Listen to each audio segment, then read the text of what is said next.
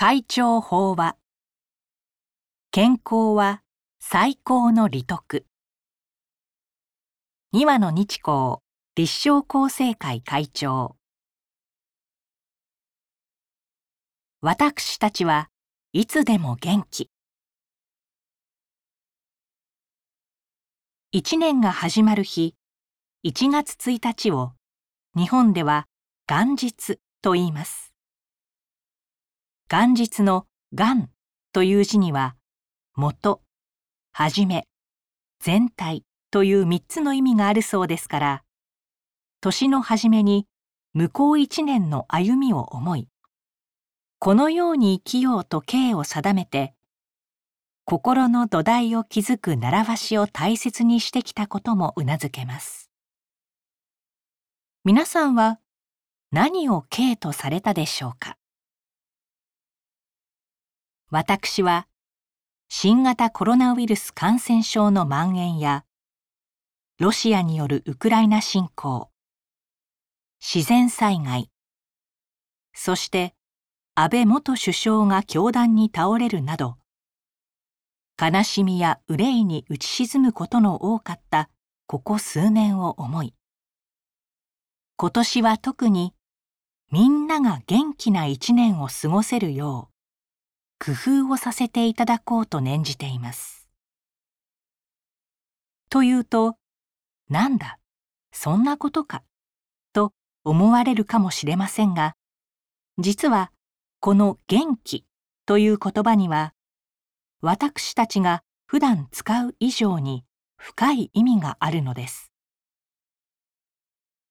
東洋思想研究の赤学安岡正弘氏によれば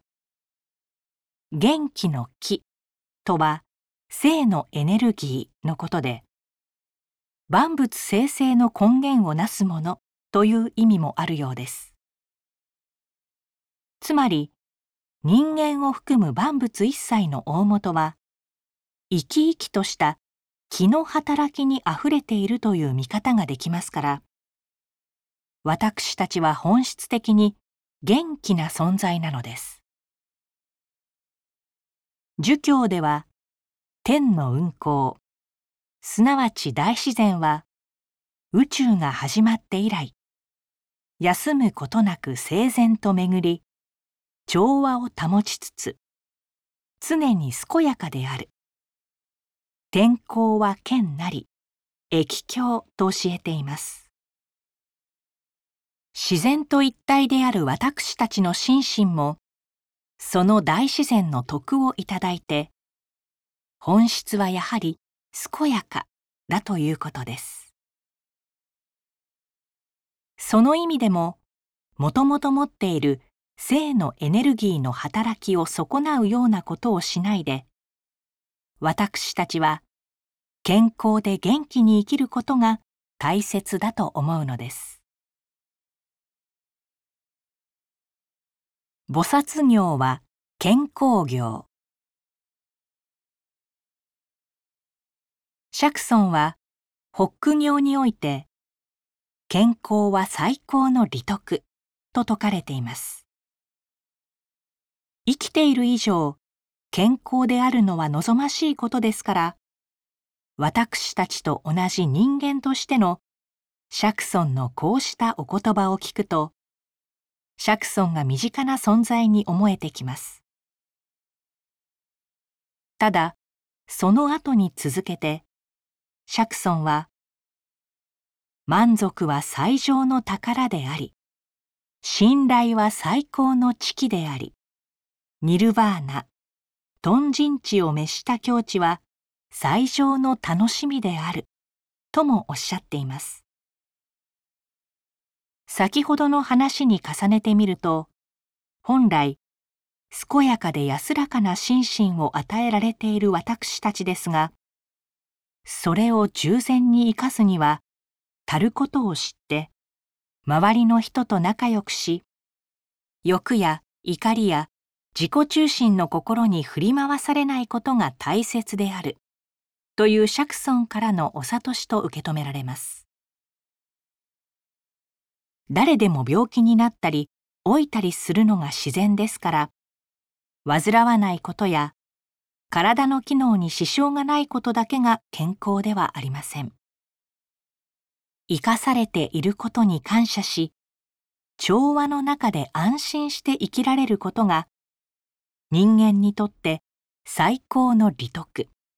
すなわち真の健康であると釈尊はお説きくださったのです。私は以前自分が生きていることによって世の中の悲しみが少しでもなくなり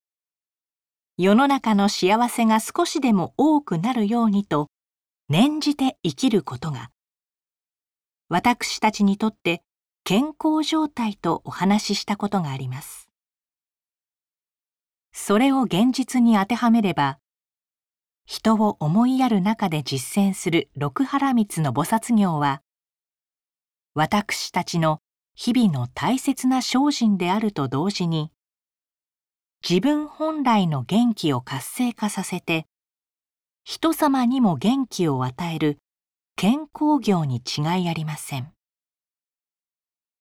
自分以外の人の幸せを念じると私たちの気は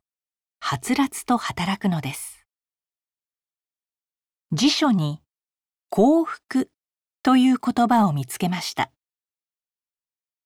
世界中の人々の